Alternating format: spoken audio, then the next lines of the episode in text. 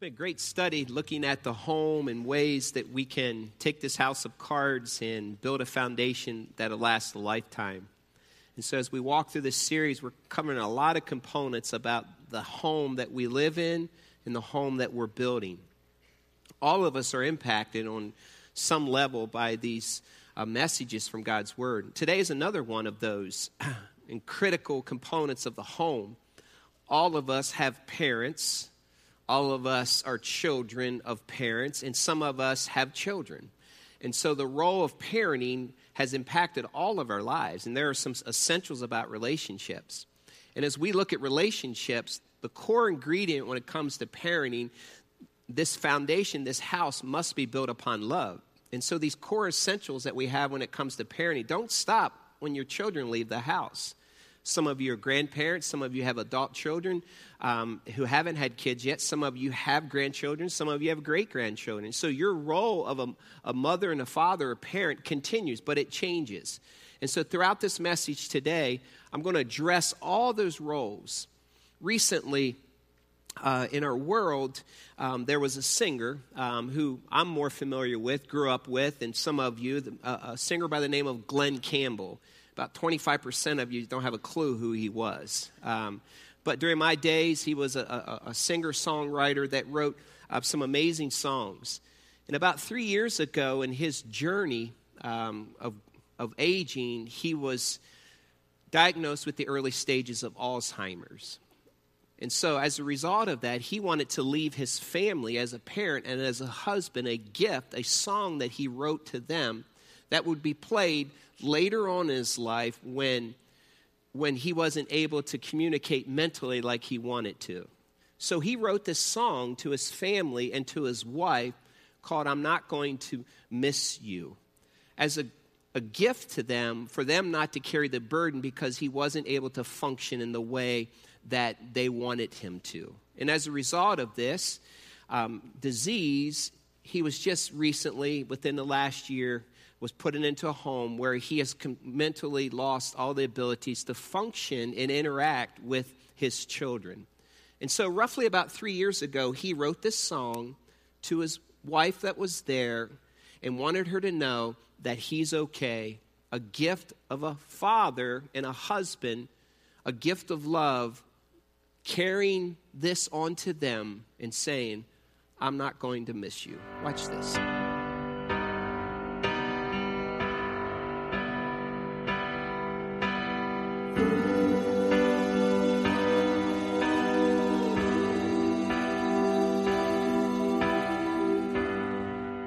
Still here, but yet I'm gone. I don't play guitar or sing my songs. It never defined who I am. The man that loved you till the end.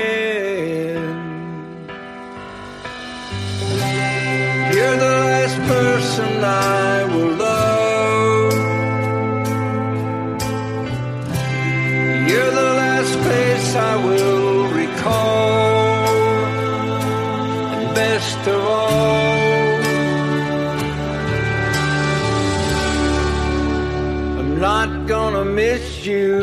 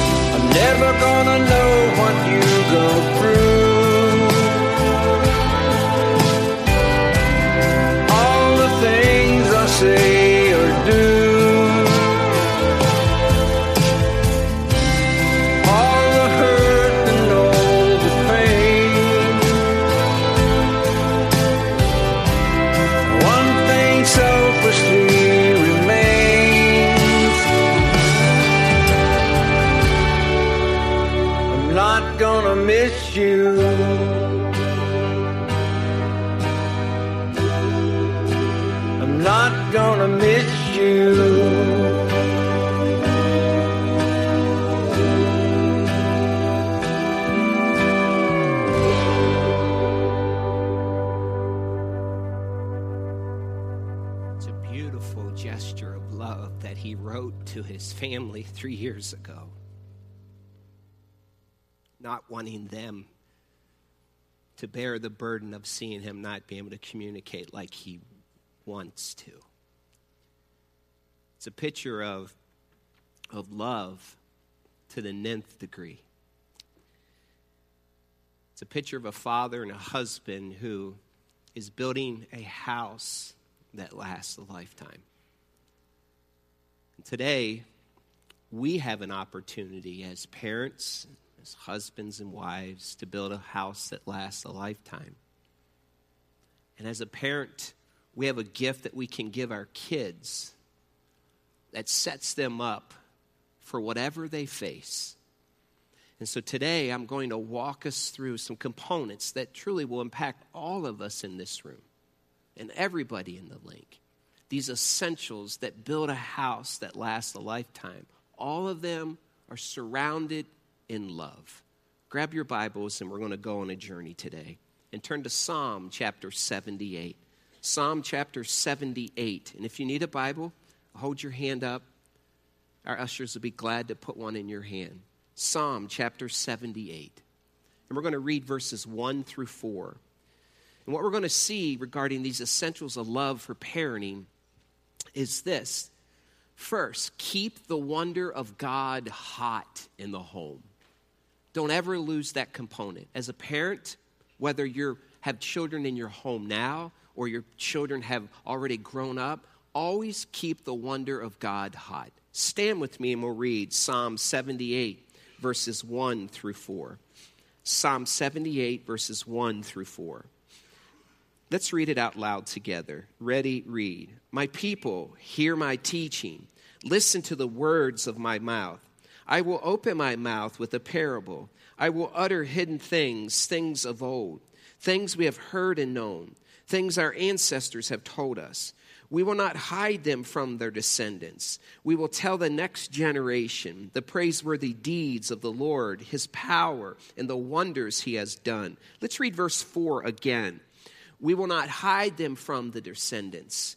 We will tell the next generation the praiseworthy deeds of the Lord, his power, and the wonders he has done. You may have a seat. The psalmist reminds us that we have a ge- generation that is surfacing, we have generations that are coming. And so the word of encouragement there as an essential part of rearing children, even after you've raised your children at home, the essential core is never stop telling them about the miracles and wonders of our God. We can do that even into our 90s, even until we breathe our last breath. And one of the core ingredients in pouring into a child's life is help them to connect God to life and show them how you prayed and God intervened and God came through. Yet, this value, which seems like the underlying value of should be of every Christian home is getting pushed out.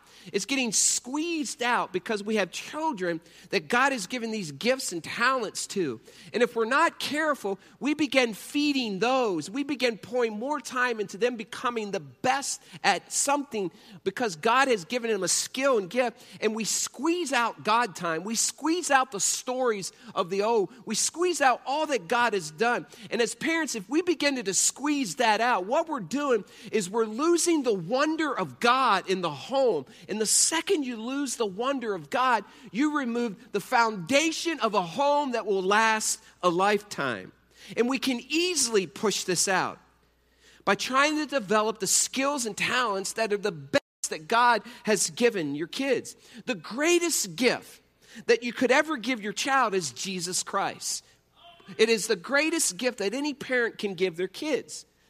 No matter what else you give them, if you've given them Jesus, if you've introduced them to Jesus, and they don't become the best volleyball player, or the best band member, or the best vocalist, or the best musician, or the best welder, or best teacher, but they fall in love with Jesus Christ, you have given them the greatest gift that any parent could give their kids. Would you agree with that?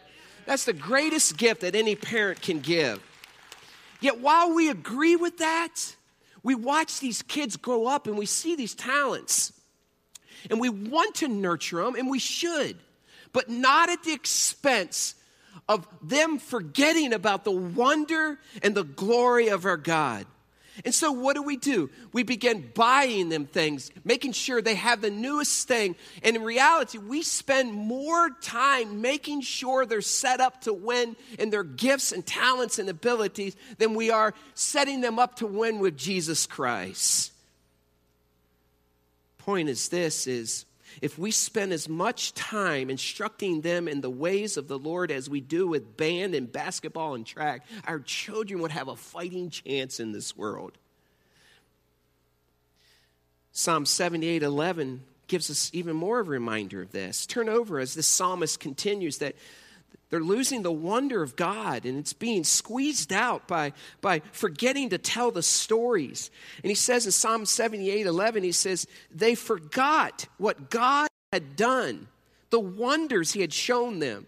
He did miracles in the sight of their ancestors in the land of Egypt, in the region of Zoan. He divided the Red Sea and led them through. He made the waters stand up like a wall. He guided them with a cloud by day and with the light from the fire all night. He split the rocks in the wilderness and gave them water as abundant as seas. And he goes on to tell these are all the things that God did, yet somewhere along the path, the parents stopped telling the stories of the God that did these miraculous things.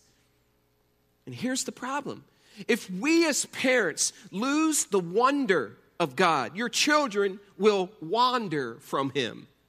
If you lose the wonder of God, your children will wander from Him. And it happens real subtly. Like, I want him to be the best football player. I want him to be the best this and the best that. And we buy and we purchase and we chase him all over creation. Do we put as much effort into helping them to become Jesus lovers? When you do that, you are living out what God's call is for you as a parent to help your children to know who God is. It would be a sad day for me personally and for every parent in this room who loves Jesus to see our children lose the wonder of God. If they get too busy keeping up with the peer pressure of belonging and owning and accomplishing, and Jesus no longer becomes a priority, then we have failed miserably. Ask any parent in this room, any parent that has grown children. If you ask any parent in this room, at some way or form or fashion, this answer will surface. What do you want most for your adult kids? What do you want most for your kids? In some form or fashion, they will say, I want my children to always run after Jesus. And so we have a chance as parents to pour into them, invest in their lives, and help them become Christ's followers and Jesus lovers.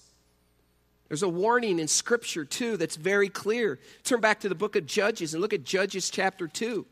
Judges chapter 2 is a great reminder of what could happen if we don't continue to surface the wonder of God. Judges chapter 2, look at verse 10. It says, After that whole generation had been gathered to their ancestors, another generation grew up who knew neither the Lord nor what he had done for Israel. Look at that again in verse 10.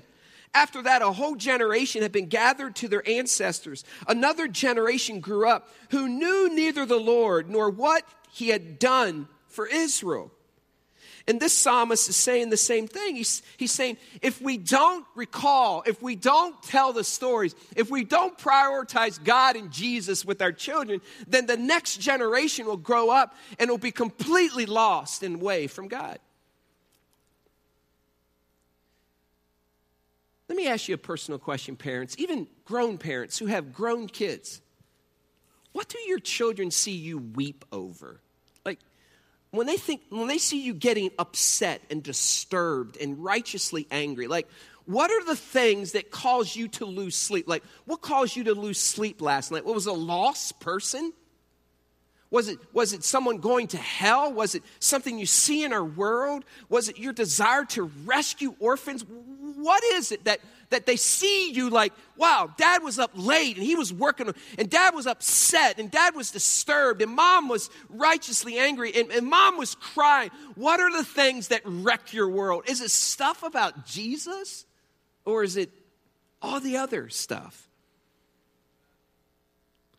You see, what we weep over is what tears our heart up. Let me, what are some of the ways? Like, if we were to look at social media, let's, let's just, let's go from yesterday to today. If we look at the last five posts that you have on social media, what would it say about what upsets you? What would it say about what disturbs you? What would it say about what kept you up last night or the night before or the night before that? What, what, what will we learn about you if we looked at the last five posts on social media? What would it say? What are your values? What would your children say? Yeah, that's mom. Yeah, that's, that's dad. There's nothing more important than to renew, keep, work hard at restoring the wonder of God every once in a while, Ann and I get it right. And, and there's moments along the way that you think, boy, praise God, praise God, praise God. That, that's what they got. Saturday morning, I was coming home from a, a midnight meeting with a lot of men. Um, and it was a very, very meaningful time. Just roughly 300 plus men were gathered, and we had communion and threefold communion together, and we shared the deepest, darkest challenges, and we prayed for each other. It was, it was literally just holy ground. On the way home, I, my phone was bleeping after cleaning up, and it was a text. And I looked at the timestamp. It was 3:21 a.m. Saturday morning from my 22-year-old son, and it said this: "Great night, Dad. Thanks for your passion and leadership for men. I love you. You know, I don't always get it right, but I could have went to heaven on that one. you know, those are the kind of moments as a parent that should be the most significant things in our lives. Not they own this or they achieved this. It's, it's the things where you see your kids getting it. So, you and I have a responsibility. We as parents have a responsibility. Keep the wonder of God. How have you done this week? Like, would your kids say, My mom, my dad kept the wonder of God hot? Like, could I go to your kids and tell me, what was it that you learned this week from your parents about the wonder and miraculous work of God? Or what would they say? What would they have learned from you this week? Secondly, I would encourage you to do this establish quality family time.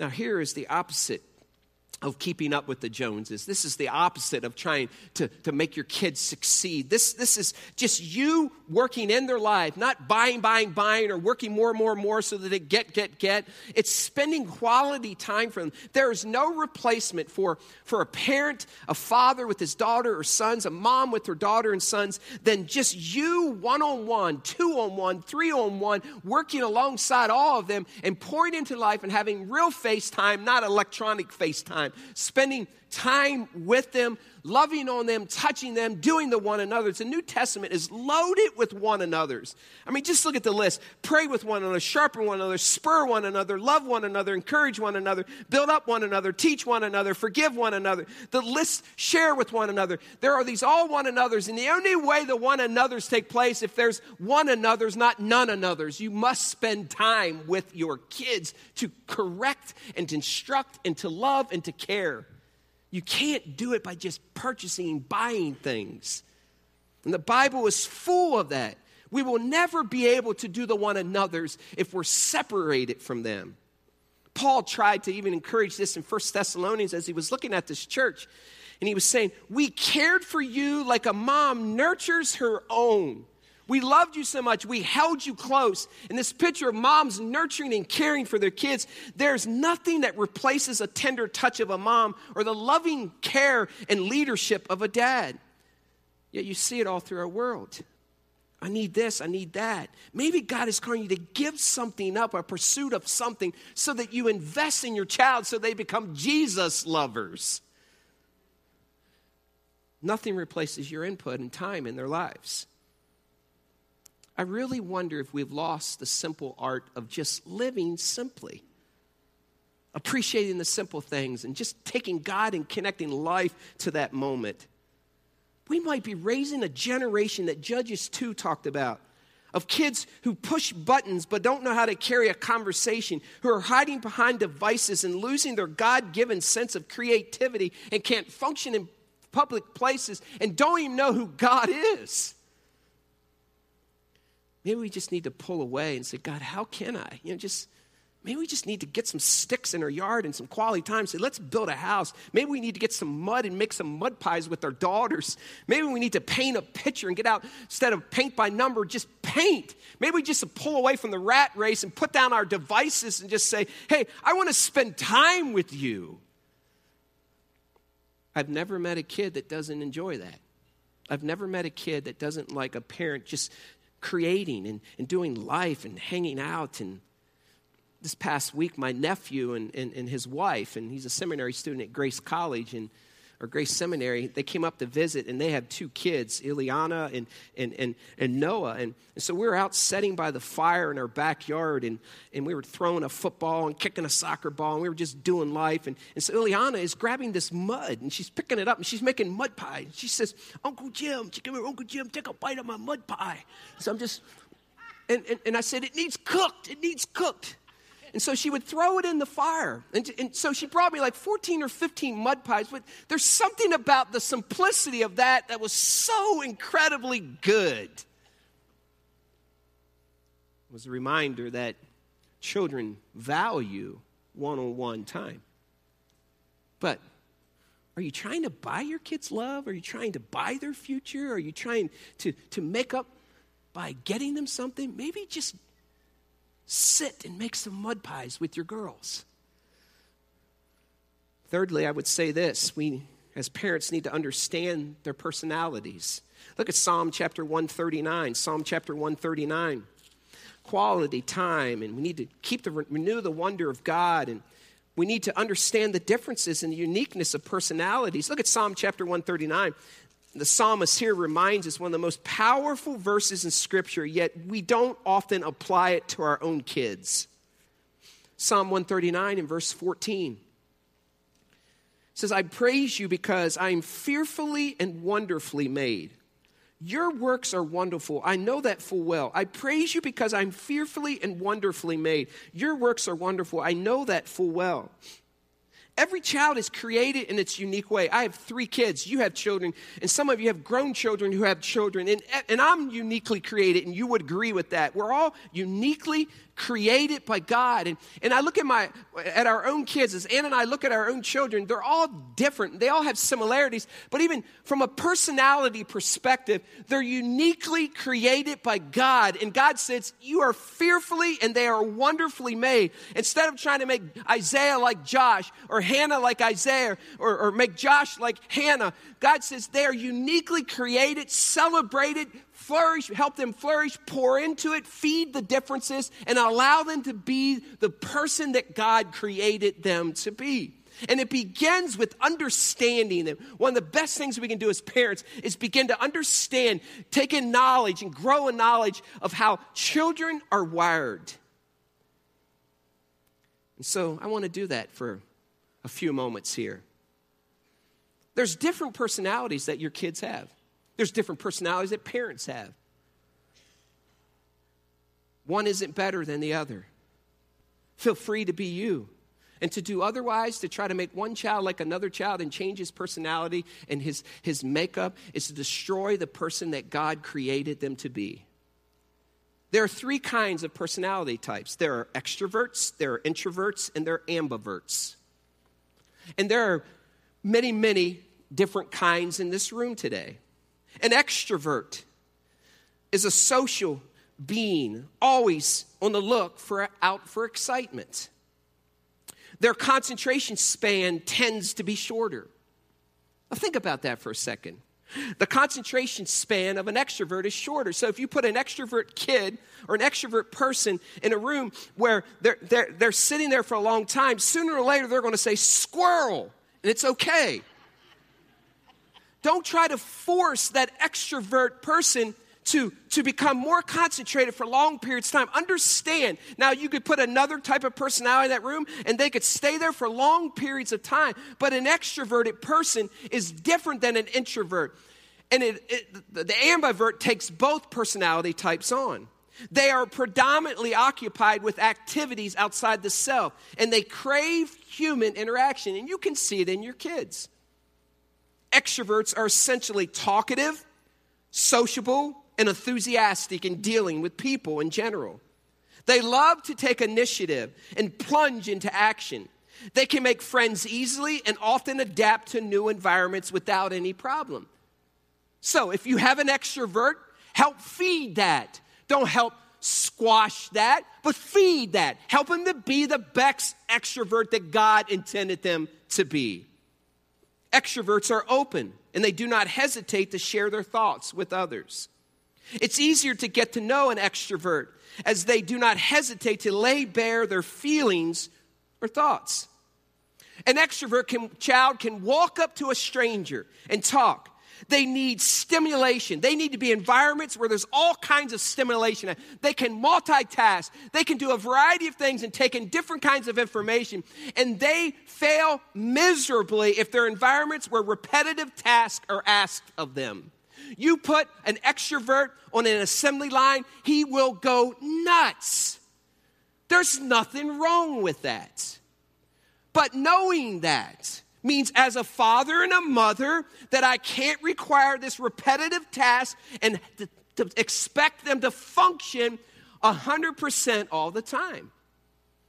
We must know our kids. And I look at our kids, we have three different personality groups.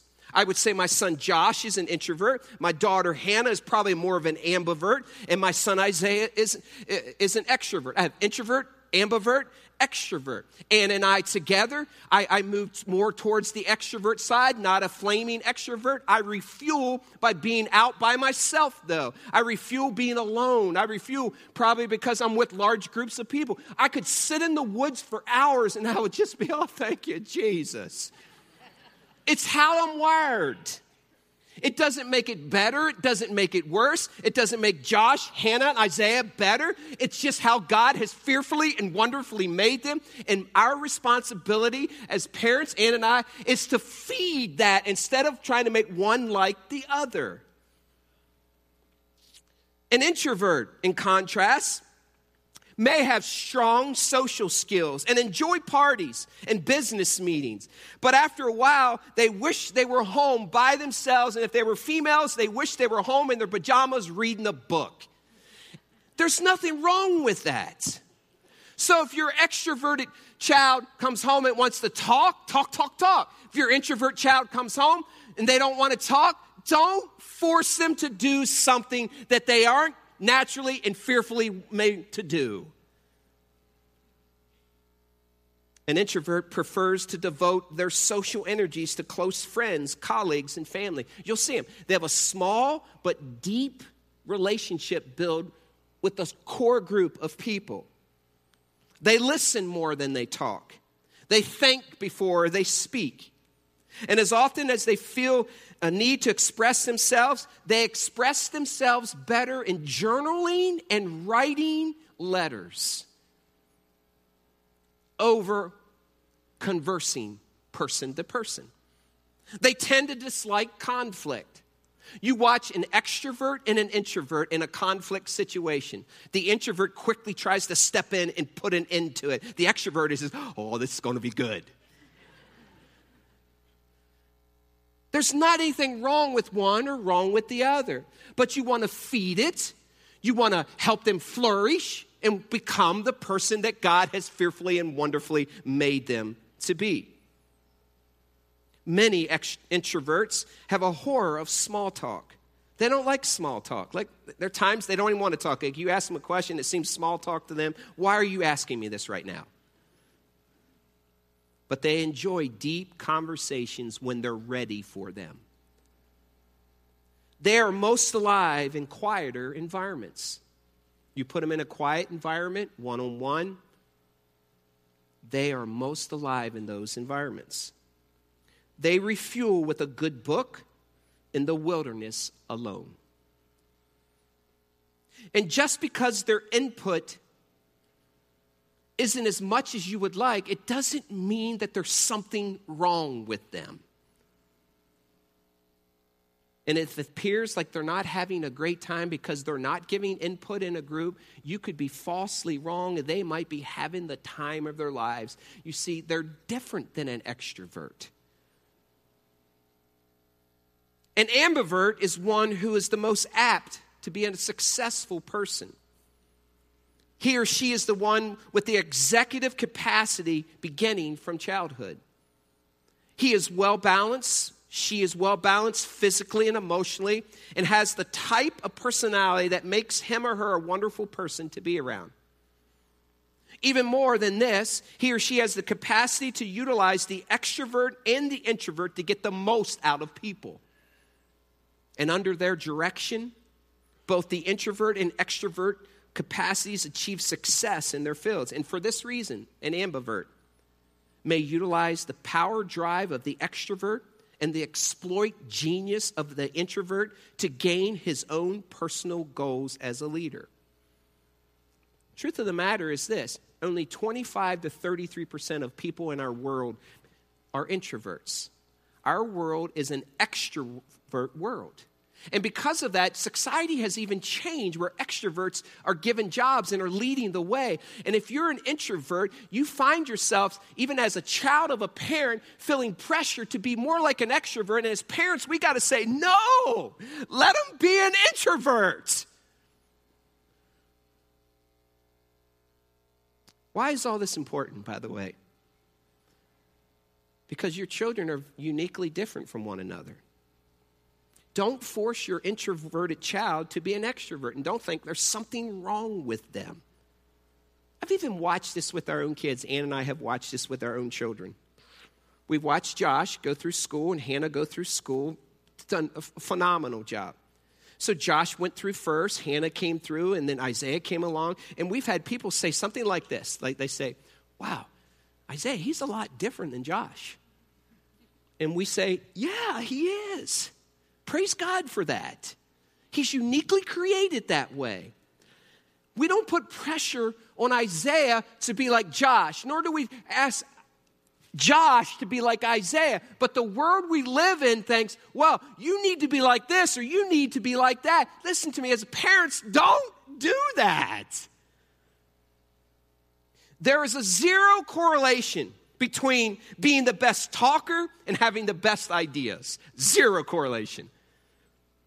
Yes, sometimes when an extrovert speaks in a meeting, we think, wow, they got good ideas, and the introvert needs to process. Have you ever been in a meeting? I've been in meetings. I have introverts and extroverts on my staff. I mean, I have family that way, and I, I, watch people all the time, and I'm checking personalities. I think it's good to have a balance. There are times in meetings where the extroverts speak, ideas come out because we process outwardly. And then I receive maybe a text or note like after a meeting, and you have two from an introvert, and, and it's like, wow, that's just golden and you think, why in the world didn't you say that an hour ago? And I have to remind myself, it's because they're inward processors. Praise God for that. Ask your introverted child if you want to have a conversation. Your introverted child's coming home from school. This is great information. This is a great help. And you want to have a conversation with them. Like, how should I have a conversation? I want to find out how their day went. An introverted child needs clear, specific questions. You can't have general questions for them. If you want to see them flourish, then they need, an introverted child needs clear, specific questions asked of them when they come home from school. Instead of asking, How was your day? Try, What did you do in math class today? Specific. They can respond specifically.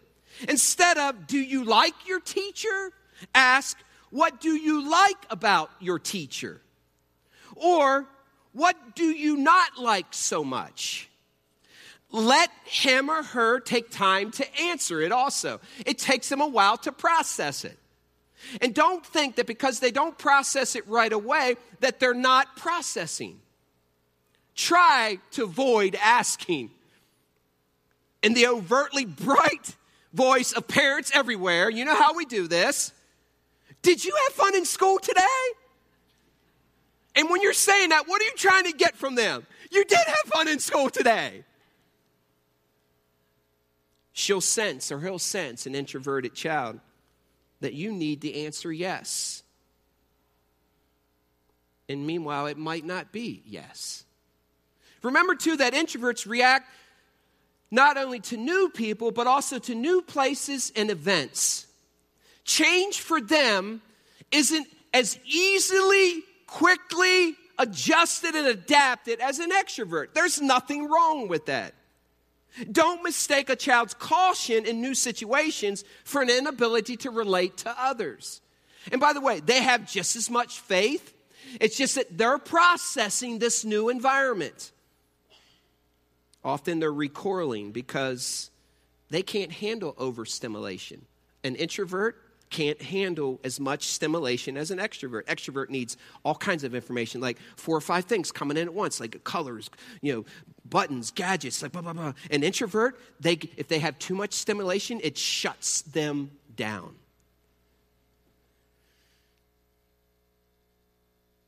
And if they get too much human contact all in one setting, they need to pull away and refuel. I even recently watched with my son, who, who was, um, was with some friends, in, in, in, his words, I love that. He, he is who he is. He's great who he is. He's, he loves Jesus. It's, it's amazing when we, but he was recently with some friends, and, and he was away with them and on the weekend, and he said, man, he said, Dad, I had to put my extrovert face on and spend time with him. And he, and he says, I just need to recover now. just nothing wrong with that. There's beauty in understanding your kids. There's also some judgment that can be placed on people based upon your personality. You, as an introvert, might look at an extrovert and place judgment on them.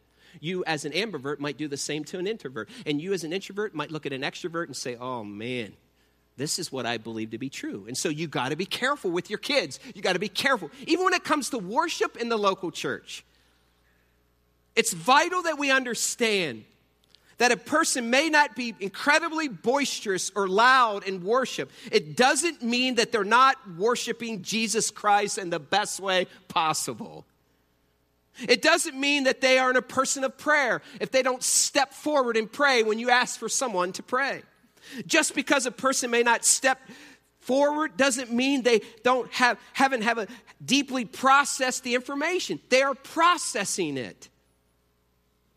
If we call people to do something and expect them to do it in a way we want them to do it, then we in reality, even our kids, make calling them not to be true to who God created them to be. An introvert can watch an extrovert do or say something and think they're being showy when in reality they're being as genuine as can be. Introverts can place judgment on an extrovert and look at their life and say, wow, he's really showy or he's arrogant. When in reality, no, he's just being him. He's just being her. It's like, this is how I'm created to be. I'm going to be me. It's amazing as you begin to process all this information. It's important for all of us to realize the differences in people and in kids.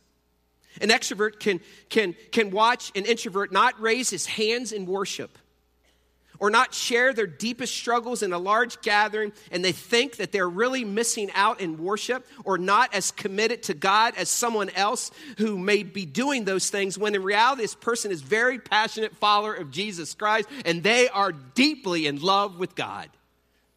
You see, the minute we cast judgment by outward appearance, what we've done is we're saying, I want you to be like me. And God's saying, Hey, I've created you to be like you. It's important for all of us to realize no matter what our personality type, though, we need to remember these things. I'm not the judge of another's person's motives or intents or their heart.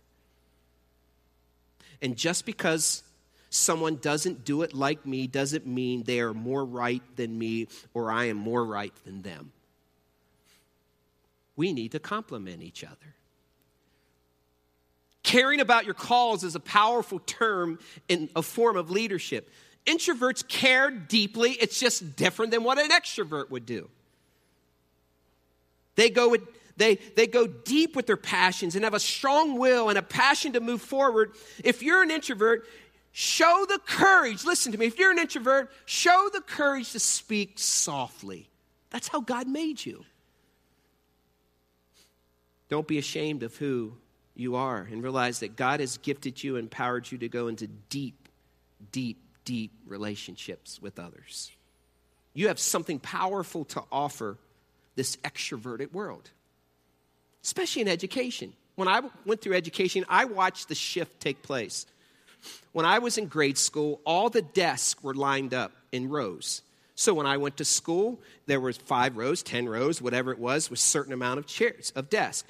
All the desks were lined up like this. And for an introvert, that's how they function and learn better because it allows them to be individual. It allows them to see, sit in their place. They can look straight ahead. They can have one to one contact, and they function better in that environment. But you know what happened in my ninth and 10th grade year in high school? They began to change the whole pattern of education. They started talking about pods and, and putting people together in groups and tables, and we started doing group projects. And, and, and I didn't know what was happening. I'm an extrovert, so for me, it's like, great, group projects. Wow, this is awesome. And and, and, and if you go to school systems now, the majority of school systems are moving that way. Now they got chairs that face each other. You have like six chairs going this way, six chairs that go this way. Everyone can see everyone. And you put an introvert in that environment, it's like, oh. And why is that?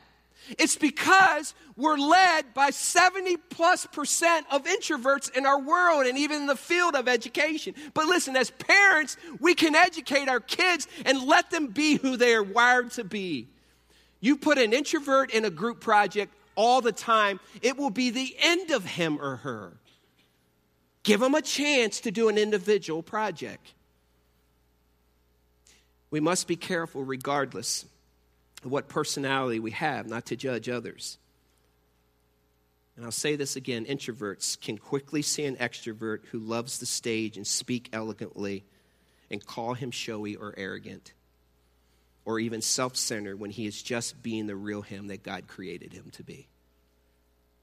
An introvert can even form animosity towards an extrovert because of the influence they garner, and in turn look for ways to squash it instead of feeding it. Another form essential that we need to be familiar with is birth order. To me, this stuff is fascinating. When I look at our children and see how they are very different, I'm brought back to the realities of birth order. When I watch adults work together, it's interesting to watch adults work together in settings like, oh man, there's a firstborn, there's an only child, there's a lastborn, there's a middle child. And I look at some of these fascinating truths. Firstborns tend to be achievers and often perfectionists in at least some facet of their lives. They tend to be fearful of new situations, cautious yet reliable, very loyal. Firstborns are very loyal.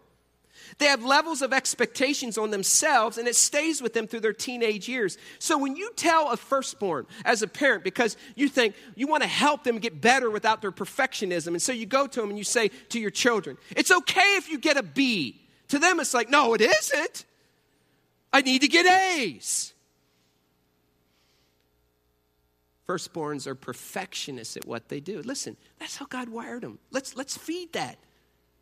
Let's help that. But being the oldest child can have a great advantage because parents read them every book under the sun. It's true. I mean, just be, be really honest. Your firstborn, it's like, man, you read them books and you got to stack this deep. That second child comes along, it's about this high.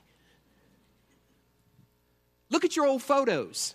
Like, look at photo albums. First child, man, you have like everything, like everything. Now, let me ask you do you take pictures of your kids every month when they're firstborns? Like, oh, here's this month, this month. Did you do that with every single child, second and third and fourth child?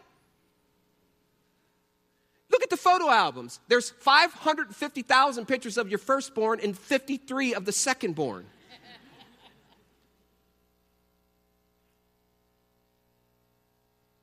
Because by the time that second child comes around, you think you've figured some things out and you refuse to realize that their placement in the family situation deems you responsible to look at their personality and what's best for them.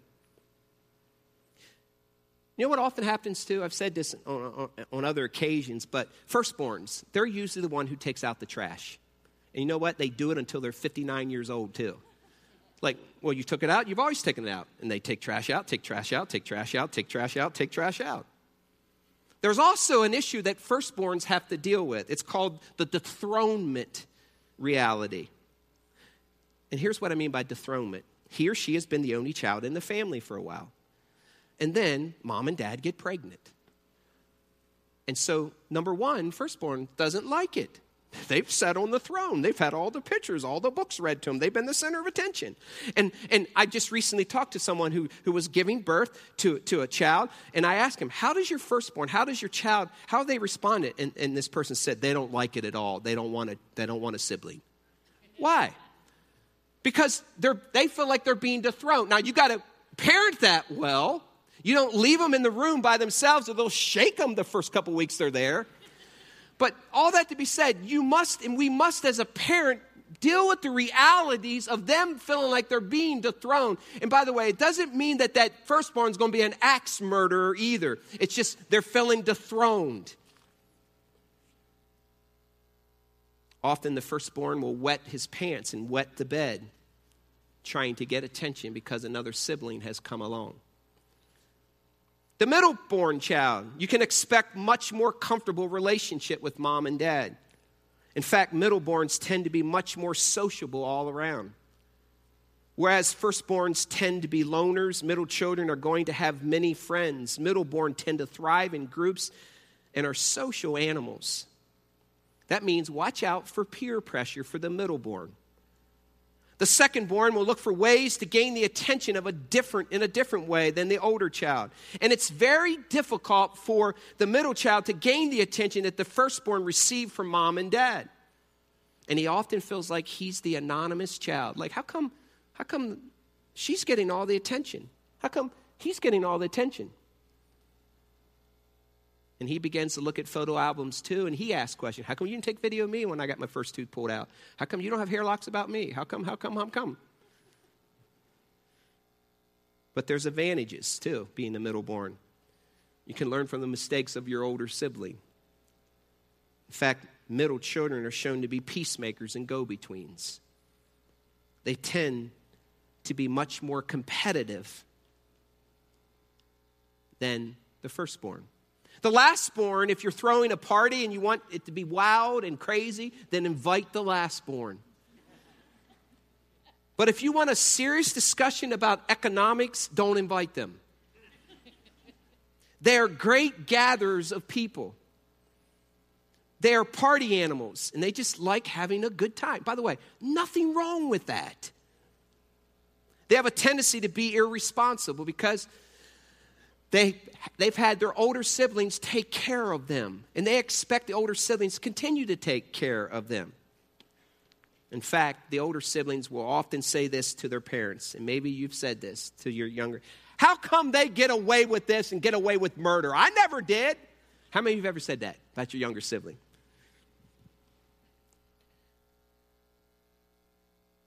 But they have ability to gather people like the middle and the first doesn't. They often are your best evangelists. They often run to mom and dad, though, and tell all the bad things that the older brother and sister did. And they can be instigators. Only children, if there's a position that's worse than the firstborn, and not that there is, they have no siblings to relate to in the world. It's really an adult world to them. And so, by the way, as parents, make sure you realize that. Make sure they have other children in their lives and you don't always do things with them where it's only you and them. I've watched some people do this really well. They often get the message unless they act like adults, they have fallen short of expectations and therefore are inadequate. Overall, they tend to be very reliable and conscientious. And by the way, they tend to marry people who are quite older than them because they relate to older people. There's differences. We need to know them. We need not to squash them and make one of our kids into another kid. We need to f- help them flourish. And by the way, let me put this little paraphrase and sidebar. Just because of your personality doesn't give you permission not to live to your redemptive potential and doesn't mean that the Holy Spirit can't override your personality when He wants to. Your role will change too. I want to speak to parents of parents of children that are adults. Look at Psalm chapter 71 quickly. Psalm chapter 71. Your role will change as a parent, but you will always be a mom. You will always be a dad. You will always have that tag if you've had children. And in Psalm chapter 71, in verse 18, the psalmist gives us great instruction. Psalm 71, in verse 18. Even when I'm old and gray, do not forsake me, my God. So I declare your power to the next generation, your mighty acts to all who are to come. Even when I'm old and gray, do not forsake me, my God. So I declare your power to the next generation, your mighty acts to all who come. Continue to live your faith in such a way, even when your children are adults. I still am learning from my mother and my father. I still am learning from them what it means I watched my stepfather love my mom, and I still am learning what it means to love your wife. I am still learning from my mom what it means to battle till the end. I'm still getting faith deposits from my parents. That role never changes, it just doesn't. You will always be mom and dad. So, what should our responsibilities be? Always be an advisor, clause, paraphrase, but only give advice when asked by your children. Continue to love your spouse. There's no greater joy than for a, child who's an adult watching their grown parents continue to flourish and love each other. It gives you hope that you can continue to love when you're old and gray. Extend yourself some grace. Right now, some of you are saying, Boy, I wish I had known that information. Boy, I wish I would have done that. That explains why I had this issue with my firstborn. Listen to me. Must remember this. Extend yourself some grace. And remember this there is therefore no condemnation to those who are in Christ Jesus. Start over, start again. Go from here. You might not be able to repair your mistakes. Forgive, repent, move on, and live out your life in such a way that you are a model of God to your children. Ask for forgiveness if you've done wrong with your kids. Cut the strings when they get married. Listen to me, listen to me, moms and dads. When they get married, snap. You are no longer the advice in their lives unless they ask for it. And be very selective too. Never set and become the only person that your daughter talks to about the husband. And don't be the only dad that talks to about, about, about, about the wife. Be very selective. Don't find yourself in the middle between them. Be very careful and pray for wisdom in those situations. Amp up your dependence on God through prayer. The greatest gift you can give your adult children and their children is to be an intercessor in prayer for them. Don't place unreasonable expectation on them at the holidays. I'm telling you, I say this over and over again. And I, I just talked to two fiance couples that I'm going to be marrying here. And, and, and I know when I meet with them, one of the first things I say, you want to know what your first fight is as a married couple? It's the holidays. Should I go to mom's house at Christmas or should I go to your mom's house at Christmas? Should I go to dad's house at Christmas? Should I go to dad's house at Christmas? So I look at the male, the husband, and I say this You be the mean guy, okay? You set your own family and holiday traditions. But it might be like this you're, you're in a couple, you're there, and here's what we do as parents we see this young couple who's just gotten married, and like, but we always put our onesie jammies on on Christmas Eve. And you're not coming over again? Oh man, talk about guilt and manipulation.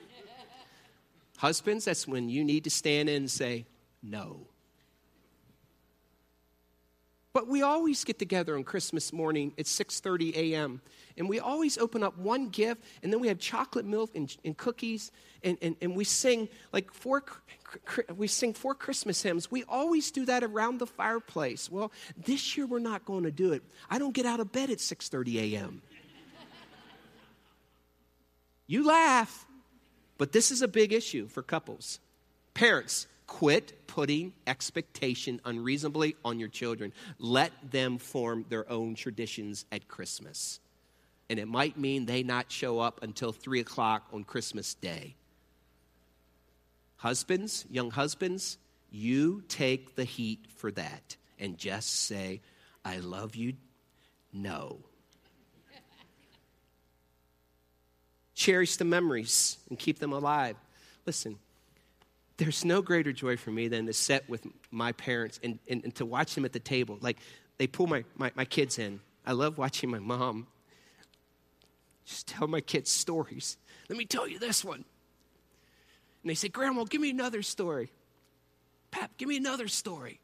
And they'll tell stories about how God came through and how God intervened. Listen, the greatest gift that you can give your grown kids and their grandkids is continue to tell them about the wonders of God.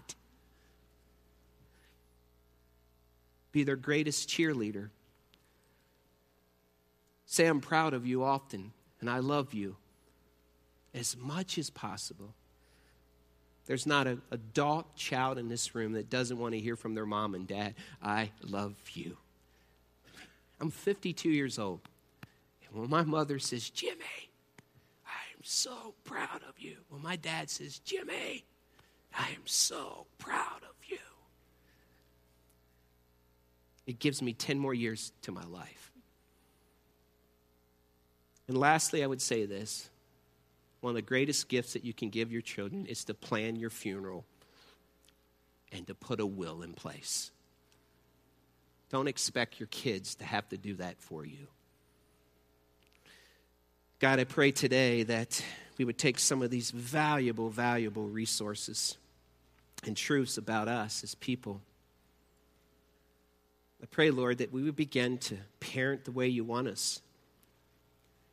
And God, that we would celebrate the unique differences in our children and their children. And I pray, Lord, that we would celebrate those and we would feed those.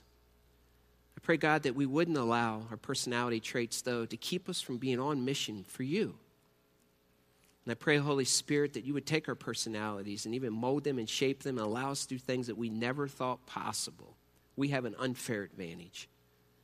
And God, I pray for parents in this room. I pray that your power, your wisdom would fall upon them in a great way. And I pray that they would always, always, always, always talk about the wonder of God. Thanks, God, for the good news of your word. Thanks for being an incredible dad to us. In Jesus' name, amen.